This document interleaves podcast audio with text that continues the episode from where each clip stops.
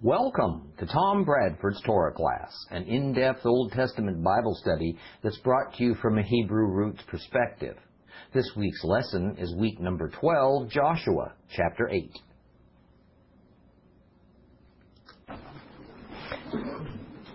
As we continue our lesson in Joshua chapter 8, I'd like to begin by borrowing and then paraphrasing the words of Trent C. Butler one of the foremost Christian scholars and writers in our era, at least, on the subject of the Old Testament.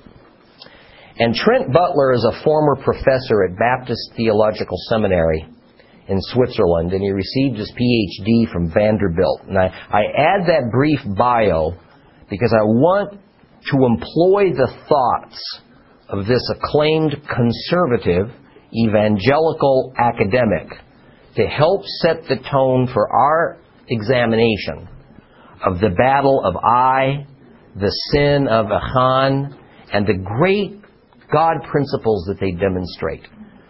Now, these things were meant not only for the ancient people of Israel, but also for the 21st century contemporary Judeo Christian community.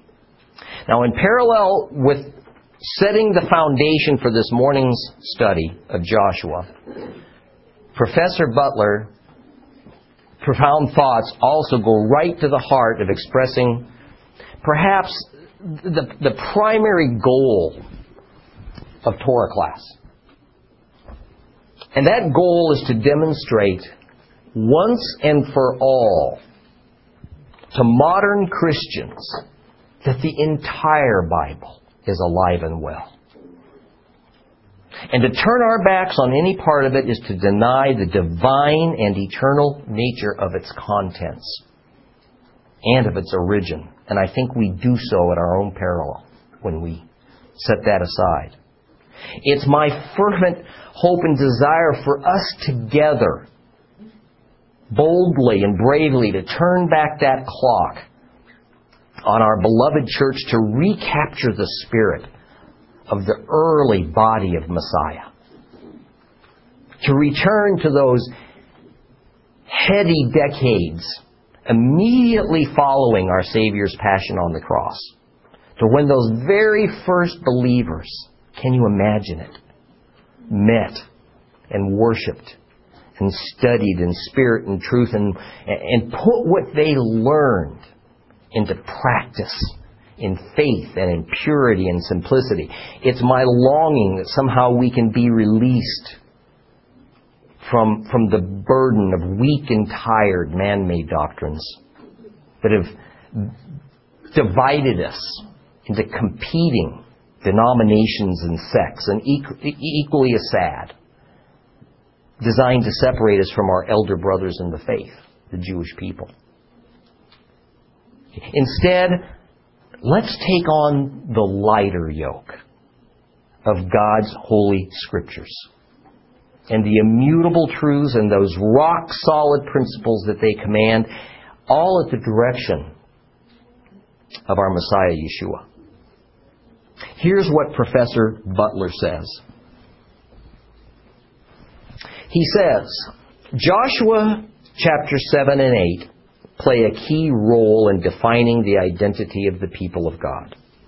Here, the people of God return to the reality of life after all the festivity of their miraculous victory at Jericho, learning now to, de- to deal with defeat at Ai.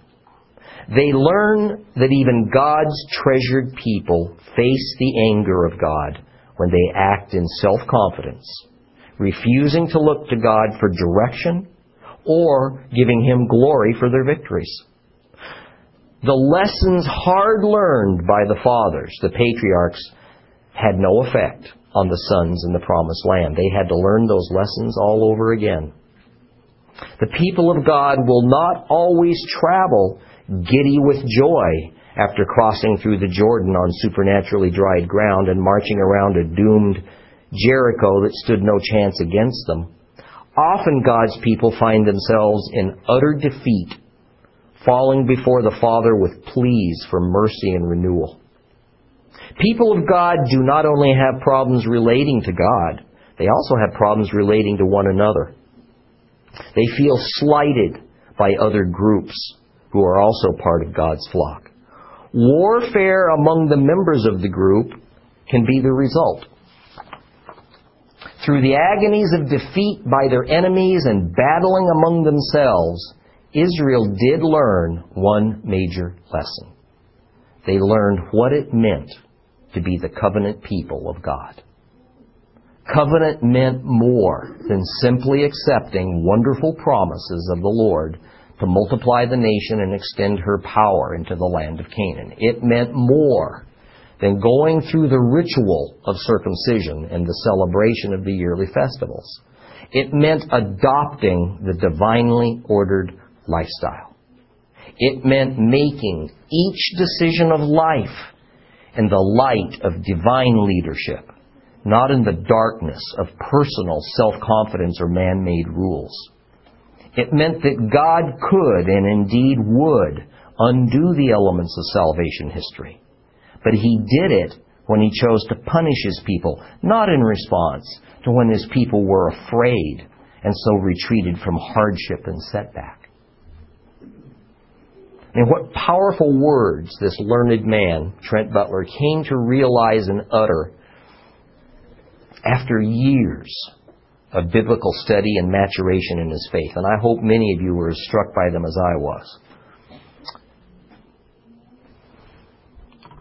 Just as this beautiful mural behind me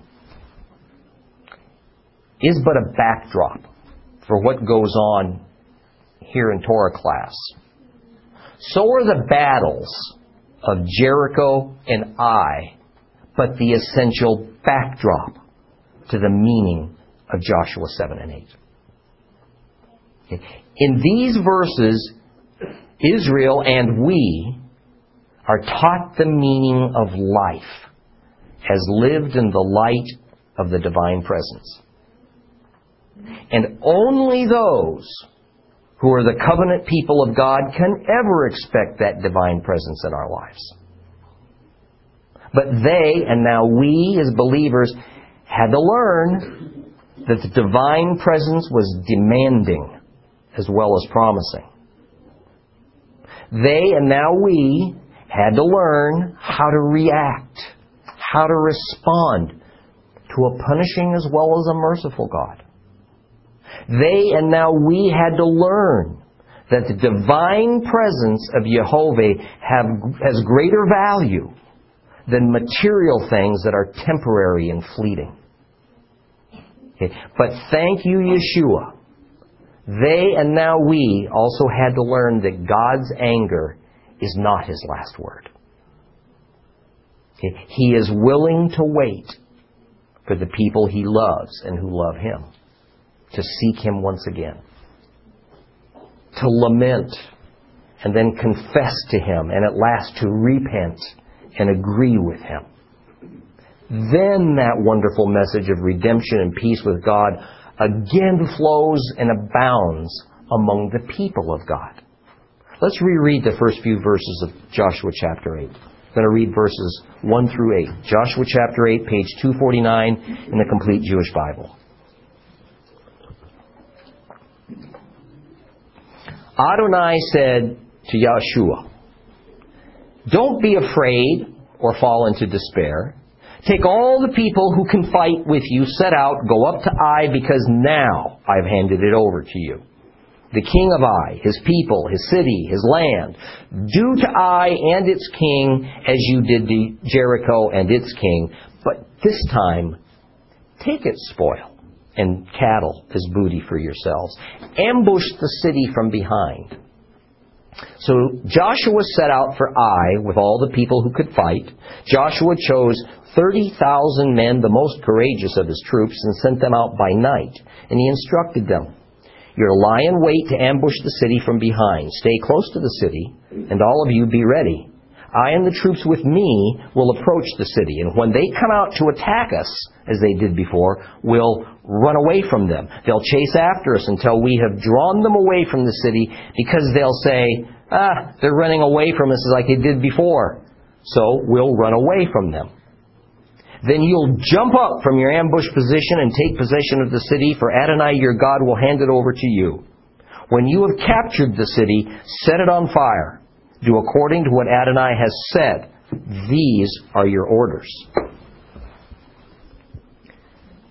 How often in the Bible we read, Do not fear. Don't be afraid. As a preamble to some message by the Lord. You know, fear is both learned and instinctive, isn't it? Move a, a, a day old infant in a sudden falling motion, and they react in terror even if they've never been dropped before.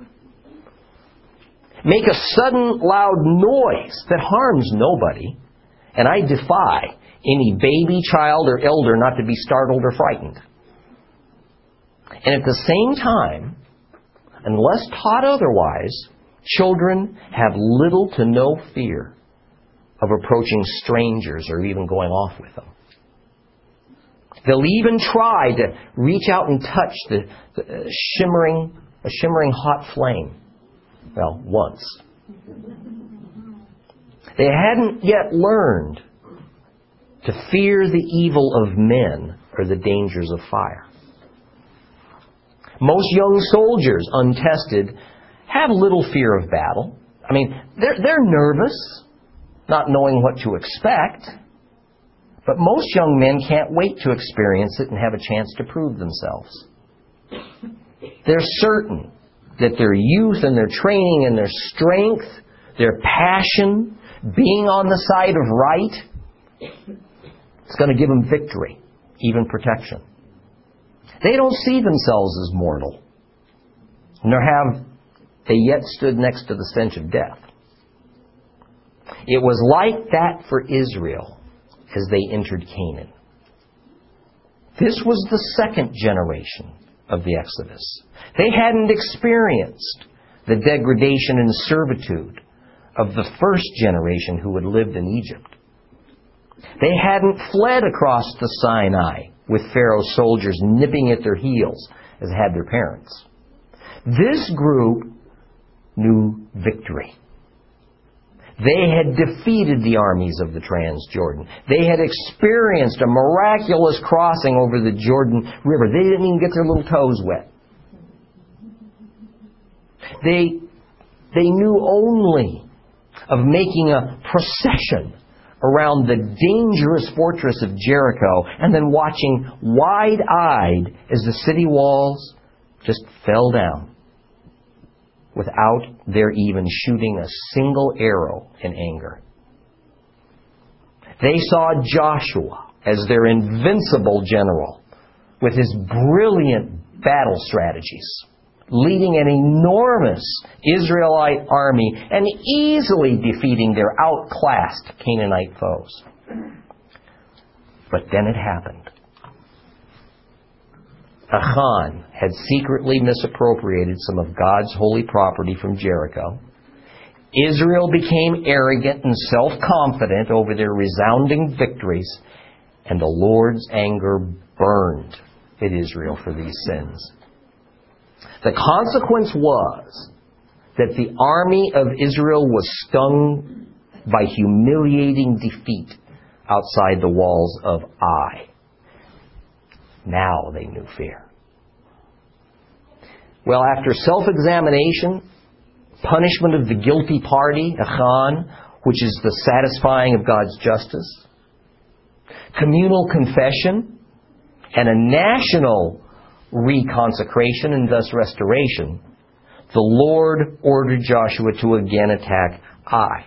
Now, naturally, the formerly fearless troops and their families were afraid because of what had happened to them just days earlier. So the Lord prefaced his command to go to war against Ai by telling the people not to despair and not to fear because, like Jericho, the Lord had already prepared the battlefield. He'd already turned Ai over to them. All they had to do was be obedient, grateful, and do as they were instructed.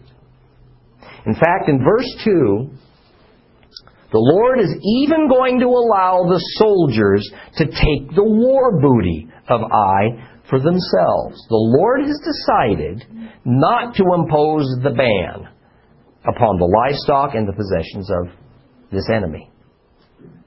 That is, God has determined that He will not declare the possessions and animals belonging to the residents of Ai as His holy property. Why? Although we're not told specifically, it revolves around the ending portion of last week's lesson that spoke of the principle and pattern of first fruits. You should refer to that lesson if you want to review or have a more extensive explanation. But in brief, the idea is that since Jericho was the first of Canaan to be taken, the first fruits of the cities of Canaan, the Lord was entitled to all of it. Ai being the second city taken meant that the people of Israel could share in the spoils. Now we're going to see this principle memorialized in the requirement that all new vineyards and groves planted in Canaan after Israel's arrival were set apart for the Lord until their fifth season. The first three seasons were to be set aside as a time of growth and maturation for the, the plants and the trees. No picking of fruit was permitted. The fourth season was the first tri- time the trees were ready to bear a mature crop. But the entire crop was to be devoted and set aside, given to the Lord. The people got none of it. The fifth season, the second season of an edible crop, the people could partake of it, getting actually the majority of the crop for food, although, of course, the Lord got his portion first. Thus, the disposition of the spoils of Ai, the second Canaanite city conquered, operated under less stringent rules for what the people could or could not take for their own, as opposed to the total ban that was placed on the first city, Jericho, the first fruits of Canaan. Well, Israel was camped at this time in Gilgal, which is about, oh, 12 miles or so away from Ai. Not taking any chances this time, Joshua selects about 30,000 men that he considers his best troops. And they went out at night so as they wouldn't be detected. Now, night raids in this era were very rare.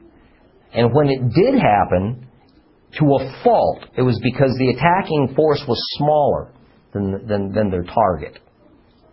This is a strategy, though, that we're going to see Israel employ successfully a number of times because it was so unexpected. Now, the strategy was for the battle to be waged as an ambush.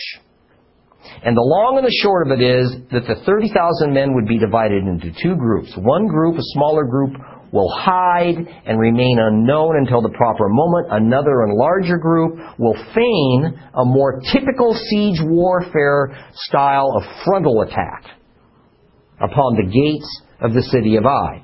When seeing the Canaanite troops on the walls of Ai, rather, when the Canaanite troops on the walls of Ai see this attack, okay, they'll respond to it. Seeing this, the Israel troops Israeli troops turn and run like they'd done before, and the army of Ai comes out from their barricaded city to chase Israel. Once they're outside of their stiff defensive positions, the Canaanites are now vulnerable. Joshua gives the signal, and the smaller group of Israel, Israeli troops come out of their hiding, they race into the emptied city of Ai, and they take it. Then Israel's to burn it. Joshua is using the defeat from a few days earlier to his advantage. He surmises that the army of Ai will expect Israel to do just what it did before turn tail and run when the battle gets hot. Setting the city on fire does three things. First, it stops the men of Ai from chasing after Joshua so that they can quickly return to their city and try to save it. Second, it's the, the smoke that rises from it tells Joshua that his men have taken Ai. And third, this is the way that the Lord will get his portion of Ai. Remember, the Lord has declared that the structures and dwellings of Ai and the people of Ai are his ban. The Israelite peoples get to keep the livestock and all the people's possessions. They're devoted to God. Therefore, they must be destroyed and, generally speaking, burned up by fire, just like a sacrifice on an altar. Let's read a little more of Joshua. Let's go back to uh, verse 9. We're going to read verses 9 through 17. Joshua sent them out, and they went to the place for the ambush, staying between Bethel and Ai to the west of Ai. While Joshua camped that night with the people, Joshua got up early in the morning, mustered his men, went up to Ai ahead of the people, he and the leaders of Ai. All the troops marching with him went up, advanced, arrived in front of the city, and camped on the north side of Ai, with a valley between him and Ai. Then he took about 5,000 men and set them in ambush be- between Bethel and Ai to the west of Ai. Thus the people arrayed themselves, with all the army to the north of the city, and their rear guard lying in wait to the west of the city. Joshua spent that night in the valley. The king of Ai saw this. So the men in the city hurried out early in the morning to battle against Israel, he and all his people, at a meeting place facing the Arabah. But he was unaware that behind the city an ambush had been laid against him. Joshua and all Israel made as if they had been defeated before them and ran off on the road to the desert. All the people of Ai were summoned together to pursue them, so they chased Joshua and were drawn away from the city. Not a man was left in Ai or Bethel who had not gone after Israel. Pursuing Israel, they left the city wide open. Now, these verses go to great length to show us that all which God said to do, Joshua and Israel did. Now, this is as opposed to the first attempt at taking Ai, where Joshua and the army relied on their own ideas and their own strength. Now, let us also not forget that while the earlier attempt indeed used a somewhat flawed strategy of using barely enough men for the job, the real reason for the failure was not the strategy, it was the condition of Israel. Okay. Israel was in a state of sin because of what Achan had done. Therefore, the Lord turned his face from Israel with a catastrophic result. Major lesson alert here. Okay. Sometimes when we seem to be failing, or we're just kind of running in quicksand, it may not be the plan. It may be our relationship with the Lord that's flawed. It may be that we're striking out on our own, taking the credit for our earlier successes instead of giving it to God. Or maybe we're even operating under the burden of sin. And that's the problem. These things have to be remedied first. Then we can go ahead with our plans. See, it's in verse 9 that we get a clue as to the actual location of Ai. It's near Bethel, Bethel, all right, in the more typical English transliteration. Let me comment that scholars don't agree upon the exact location of Ai. And part of the problem is that the location of Ai, uh, rather, is associated with Bethel, and the location of Bethel is also controversial. The general area is accepted, but there are several possible sites that could be the correct one. Now, further, as is the crux of archaeology, it's not that ruins that fit the biblical descriptions of Ai and Bethel haven't been found, because they have. but the time frame of their inhabitation doesn't fit according to the dating system that is widely used today.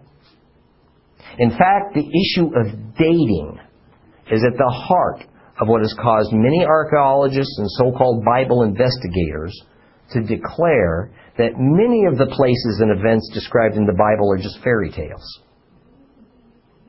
But it is also a fact that every year some new discovery is made that exactly corresponds to a biblical event, and so another scriptural narrative that's been accused of being mere legend is proved. There is a great deal of discovery happening as we speak today in the city of David, the original Jerusalem, that lies just a few hundred yards down the hill from the Temple Mount. Not only has the original enormous pool of Siloam just been found, and I stood in it just a few months ago, but a large palace structure has been unearthed that exactly corresponds to the time of King David. Okay. These finds, of course, don't deter some academics from continuing to insist that much of the Bible is just a series of tales with made up places and people. Now, Ai is most often identified today with a ruin called El Tel. Okay, and Bethel is thought to be at the place that is today called Betin. Right. However, it may be that Bethel is not properly located, thus its sister city of Ai would also have to be moved. Anyway, it's an open question, and I really have no opinion other than if these aren't the right places, wherever it is, it's certainly very nearby to where they think it is. All right, now let me also remind you that Ai, the name of that city, is the Hebrew word for ruin or ruins. Okay, so some archaeologists argue that what was really attacked was Bethel. And later it came to be called by the name Ruin, Ai.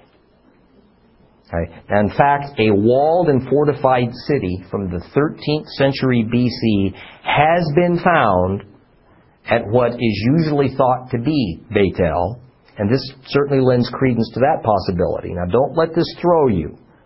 Because over time, long periods of time, cities got renamed. Over time, cities were destroyed and then rebuilt very short distances away and often given exactly the same name. Okay. Over time, we'll find multiple cities and places that even existed at the same time having the same name. Right? It, it, so it's a complex matter. And we, and we don't need to get upset if some scientists cast doubt on the proper identification of an ancient place. Only occasionally are ancient places ever proven to be what tradition says they are using the scientific method. After all, they didn't hang up little signs on their city wall saying, Welcome to Bethel. Okay? Now we begin to get some details about the attack, some of which we, we won't go into, such as compass directions and so on. We do find out, though, that Joshua put 5,000 men into hiding for the ambush, and he leaves 25,000 to make the show of it as they openly approach the city gates and then flee in hopes of drawing the fighting men of Ai out in the open and thus vacating the city. Well, in verse 17, we get another reference to this relationship between Ai and Bethel that puts a lot of doubt in my mind as to the theory of some that they were just the same place with two different names.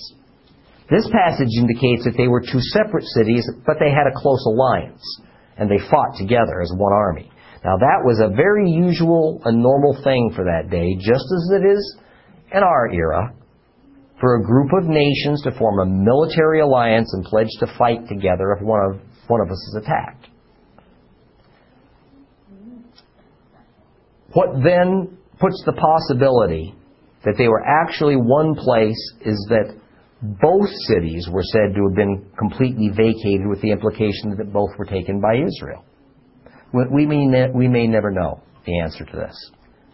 By the way, when it says in here that all the people left the city, it meant it was not referring to civilians. It was referring to the fighting men. Let's, let's read a little bit more of Joshua now. Joshua 18 through 29. Then Adonai said to Joshua, Point the spear in your hand towards Ai, because I'm going to hand it over to you. Joshua pointed the spear in his hand towards the city. The men in ambush jumped up quickly from their place. The moment he stretched out his hand, they ran, entered the city, captured it, and they hurried to set it on fire. When the men of Ai looked behind them, they saw it. There was the smoke from the city rising into the sky, and they had no power to flee this way or that. At which point the people who had run off towards the desert turned back on their pursuers. When Joshua and all Israel saw that the ambush had captured the city and that the smoke of the city was going up, they turned back and slaughtered the men of Ai. When the others came out of the city against them too, so that they were surrounded by Israel with some on this side and some on that side. They attacked them, allowing none to remain or escape, but they took the king of Ai alive and brought him to Joshua. When Israel had finished slaughtering all the inhabitants of Ai in the countryside, in the desert where they had pursued them, and uh, they had all fallen, consumed by the sword, then all Israel returned to Ai and defeated it with the sword. Twelve thousand men and women fell that day, every one in Ai. For Joshua did not withdraw his hand, which he had used to point the spear, until he had utterly destroyed all the inhabitants of Ai.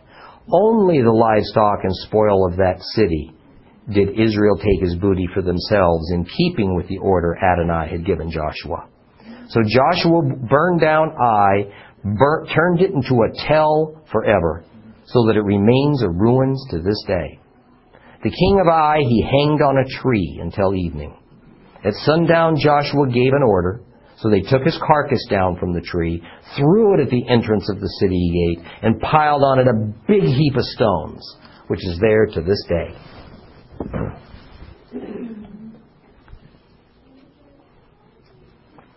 Verse 18 makes it clear just who was running this battle. It was the Lord.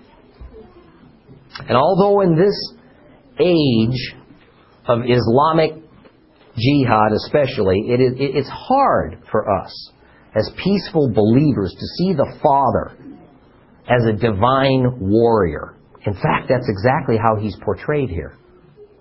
Okay? I have many friends who simply cringe at this concept. And some who use the more typical contemporary evangelical approach to explain that while the God of the Old Testament was indeed a bloodthirsty, severe, punishing God, the God of the New Testament, meek, mild, loving, and, and, and very peaceful. Now, I have little doubt that, the, that when the church of the second century became Gentile dominated, it became all the more difficult for the believing people of that day who didn't share Israel's long history to reconcile the God of the Torah with the divine Jesus of Nazareth. Even though the Old Testament was still all that existed in the way of holy writings, and it would be that way for another couple of centuries until the New Testament was eventually formed. Now, I have one dear friend in particular, a very articulate, intelligent, gentle soul who avoids this subject at all cost. He's so bothered by it. And I don't want to show of hands, all right? But I suspect many in this room and many who are going to be listening on the radio and over the internet struggle with this exact aspect of our faith. I've struggled with it. Thus, we have one of the primary reasons that the church is so quick and adamant to declare that the Old Testament must be dead and gone, nailed to the cross that the nature of God has fundamentally changed, and that the newest and best example of Jehovah is his son, Yeshua. Well, let me throw a little cold water on that concept. We have seen time and again that Jesus personally declared the Torah to be alive and well. All right? until that day in the future when the current heavens and earth will be melted into their elements and recreated to form new ones, that not one iota of its principles will be changed or abolished. But let me throw one other little reminder at you. Our Messiah may indeed have gone out like a lamb, but he's returning as a lion. This persona of Yeshua as a Messiah who wouldn't harm a fly and thus indicates a new type of God who has only one side to him mercy and love is certainly not the one depicted in Revelation, is it? When Jesus returns, he comes back as, guess what? The divine warrior of the Old Testament. He's going to lead the saints in a literal holy war to end all wars. A war called by the church the Battle of Armageddon. He's going to be ruthless in eradicating evil. He will give no quarter, he'll accept no excuses. He will personally, we are told, slay millions upon millions of God's enemy and lead his army of believers, us, to do the same. All the elements of the conquest of Canaan are going to be present once again on this planet, only on an unimaginable scale. Only instead of the divine warrior giving his orders from his heavenly throne, or perhaps from atop the mercy seat, through a human general, Joshua, the divine warrior this time is going to be present in person in the form of Jesus Christ. We are told that the blood he will cause to be spilled by his own hand will run the length and breadth of the Jezreel Valley, as high and as deep as the bridle of a horse. Our Yesh- Messiah, Yeshua, of course, and indeed is the perfect picture of the Father. If you've seen Yeshua, you've seen the Father, he said. He is kind and severe. He is demanding and he's promising. Merciful and avenging. Prince of Peace, commander of the Lord's army. The divine sacrificial lamb and the divine warrior lion. And folks, I'm only giving you descriptions out of the New Testament. Now, verse 18 reminds us of a very similar scene when Moses was still living. Joshua is told by Jehovah to point his spear, possibly sword, towards Ai as authority and as a signal for the destruction of Ai to begin. Recall Moses using his staff to command the Nile to turn to blood, to itself turn into a serpent, to order the parting of the Red Sea. Recall how Moses sat on a hilltop overlooking the Israelites as they battled the Amalekites, holding a staff up over his head with the help of two assistants. Moses' staff, you see, was the symbol of God's authority placed in Moses' hand. That staff was also used to set things of God into motion saving, saving acts of God were set into motion with that staff. Wrathful acts of God were set into motion with that staff. Moses was like a Savior, like a Messiah for Israel. Thus, he was a shepherd. And of course, used a shepherd's staff as the symbol of his rule. Now, Joshua, on the other hand, was a military leader. He was a general. He was a fierce warrior. Therefore, it was appropriate that the symbol of divine authority placed in Joshua's hand was a spear or a sword, a symbol of war. I mean, do you see this?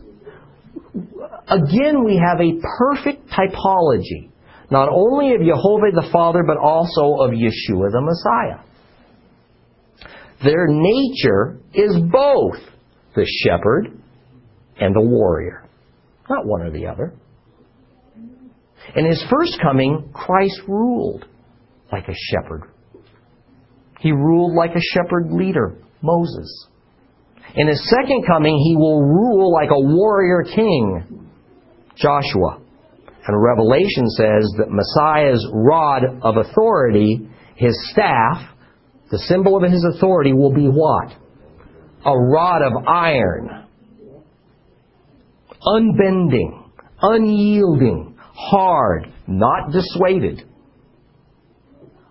When Joshua raised his spear at God's order, instantly the men lying in ambush raced towards the city, through its gates, and they captured it. They set Ai on fire, and as the smoke billowed skyward, the men of Ai saw it and knew they'd been had. They were caught like in a vice.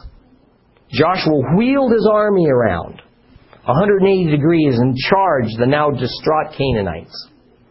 They couldn't flee back to the safety of Ai and Bethel. And so the army of God set about slaughtering every last enemy soldier. But as customary, they captured the king of Ai and they brought him to Joshua. After the Israeli troops had finished with the enemy soldiers, they turned to Ai and killed every last human inhabitant, male and female. These human inhabitants were ban. They were devoted to God, holy property, and thus their destruction. Verse 27 tells us the only things that escaped destruction were the livestock and the valuable possessions of the former residents of Ai. Those were divided among the soldiers who had participated in the battle. Verse 29 says that the king of Ai was hanged on a tree until sunset when he was taken down. He wasn't given the honor of burial. He was simply discarded at the gates of his ruined city, stones piled upon his carcass as a reminder of his demise. Now, don't get a mental picture, by the way, of a noose around this king's neck, or, frankly, of crucifixion. Okay. Rather, hung on a pole means to impale. He was killed, and then his body was impaled on a pole for all who passed by to see. The worst sort of ending for royalty. That was custom for that day, as gruesome as it was. Okay, let's read a little more of Joshua. Joshua 30 to 35. And read all the way to the end. Then Joshua built an altar to Adonai, the God of Israel, on Mount Ebal, as Moses, the servant of Adonai, had ordered the people of Israel to do. This is written in the book of the Torah of Moses. An altar of uncut stones that no one had touched with an iron tool. On it they offered burnt offerings to Adonai and sacrificed peace offerings. He wrote there on the stones a copy of the Torah of Moses, inscribing it in the presence of the people of Israel. Then all Israel, including their leaders, officials, and judges, stood on either side of the ark in front of the priests who were Levites and carried the ark of the covenant for Adonai. The foreigners were there among the citizens. Half of the people were in front of Mount Gerizim, the other half in front of Mount Ebal, as Moses, the servant of Adonai, had ordered them in, earlier in connection with the blessing of the people of Israel. And after this, he read all the words of the Torah, the blessing and the curse, according to everything written in the book of the Torah. There was not a word of everything Moses had ordered that Joshua did not read before all Israel assembled, including the women, the little ones, and the foreigners living with them. Well, these final verses pose all kinds of problems on one hand. And on the other, they give us principles that we ought to pay attention to. Even the ancient Hebrew sages agree that the episode of Ai, then Mounts Ebal and Gerizim are not in chronological order. Okay. For one thing, Israel was now based in Gilgal and would be there for some time. Ebal and Gerizim were to the north at Shechem. Now it's unimaginable that Israel would have broken camp at Gilgal, went three days' journey north, had this ceremony, turned around, went back to Gilgal. So exactly when this all occurred and precisely what order is kind of up for grabs. Now this narrative is the fulfillment of Moses' instructions to Israel that you find in Deuteronomy 27. Mount Ebal and Mount Gerizim are twin hills with Ebal to the north of Gerizim. On the top of Mount Ebal, Joshua had, a, had an altar built, following the instructions that was to be made of stones not shaped by iron tools. Now, I told you some weeks back that without doubt some shaping of the stones did occur, but just not with a metal tool. Rather, flint knives would have been used. Now, the ancient Hebrew sages give us a good understanding of the symbolism of using stones untouched by iron for an altar. And I find it quite profound, for contained within this symbolism is this amazing irony that is our God. In His justice system, the death of an innocent saves the life of the guilty. The purpose of an altar was to preserve life, human life, by means of atonement. The death of an animal provided the blood that would atone for the sins of men who deserve to have their lives terminated. So, for the average person who averts their eyes and, and thoughts over the concept of an animal dying and being burned up, they see the altar as a place of death. Not so. God sees it as a place of life. Now, iron is usually symbolic of destruction. Iron is used for weapons. Thus, it would be totally inappropriate for a tool made of iron to be used to form an altar of life. Even more, the altar is the place of attaining peace between the Father and mankind. It's not fitting that tools used for war would scar such a place.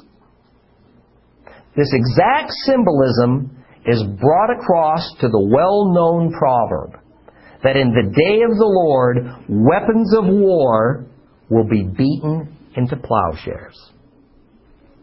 Okay? This is speaking of iron implements. And the notion is that iron that has up to now been used for war and death will now be used to bring forth life from the earth. Crops, food, and peace. So pay close attention in God's Word whenever it speaks of altars and iron. It has much deeper meaning than meets the eye. Now, in addition to building an altar, Joshua has some stone monuments built that has the Word of God inscribed upon them. Now, there's wide disagreement over exactly what portion of the Torah was actually written on those stones. Some say it was only the Ten Commandments. Nobody seriously believes the entire Torah was written on those two stone slabs. When the place was ready, the altar was built, the stone slabs completed, then the Ark of the Covenant was placed there, and the priests and the Levites in attendance, all Israel, including those foreigners traveling with them, stood before those two hills, some of them facing Ebal, the others facing Gerizim, and as instructed by Moses, the Torah was read, all of it, including blessings and curses. What was the point of these final verses of Joshua 8? It was to show that Joshua was indeed the archetypal Israelite monarch. He did what he was supposed to do, and he ruled as he was supposed to rule. He followed the Torah, he ruled from the Torah. He understood that the basis for his leadership was the Word of God and the power of God, and that without it, his leadership was weak and bogus. It shows Joshua's great care to be obedient to God, which is the proper response of a covenant people to the divine covenant that the Lord's given to them. The last verse of this chapter points out something very important for Jews and Gentile Christians to always remember. The Torah is for everyone. It is for the women as well as for the men. It's for the children just as it's for the adults. And it's as much for the foreigner, the ger, that sojourns with Israel as it is for the Hebrew. And it's for everyone to know Even though it's tradition among Orthodox Jews that men and women don't study together, it's fully expected that the women study Torah as well. It's just that women study with women. Children begin studying Torah by the time they're five or six years old. Right? And they begin with the not easy book of Leviticus. Now, we could spend more time in Joshua 8, but we're going to need to move on, so let me close today with this thought. In this chapter, Israel is taught the real meaning of the command to obey God. It means to live the divine lifestyle that Torah teaches. But Israel also learns an even deeper lesson. If and when their identity as the people of God is lost, there is a way back. And it begins with self examination and then confession of wrongdoing. From there is repentance, and then a reintroduction to the Word of God. The result of that is obedience on their part and renewal and redemption on the Lord's part. Have you walked away from the Lord? Do you have a spouse or parents or children who have fallen away and they're in such danger, especially should their lives unexpectedly end? All is not lost. There is a way back. But it's a path not of our design, not of our making, because it's a very well defined path.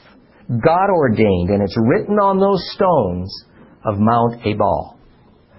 It's the path of self examination, confession, repentance, internalizing the Word of God, and then obedience. The result? Renewal and redemption. We'll start chapter 9 next week.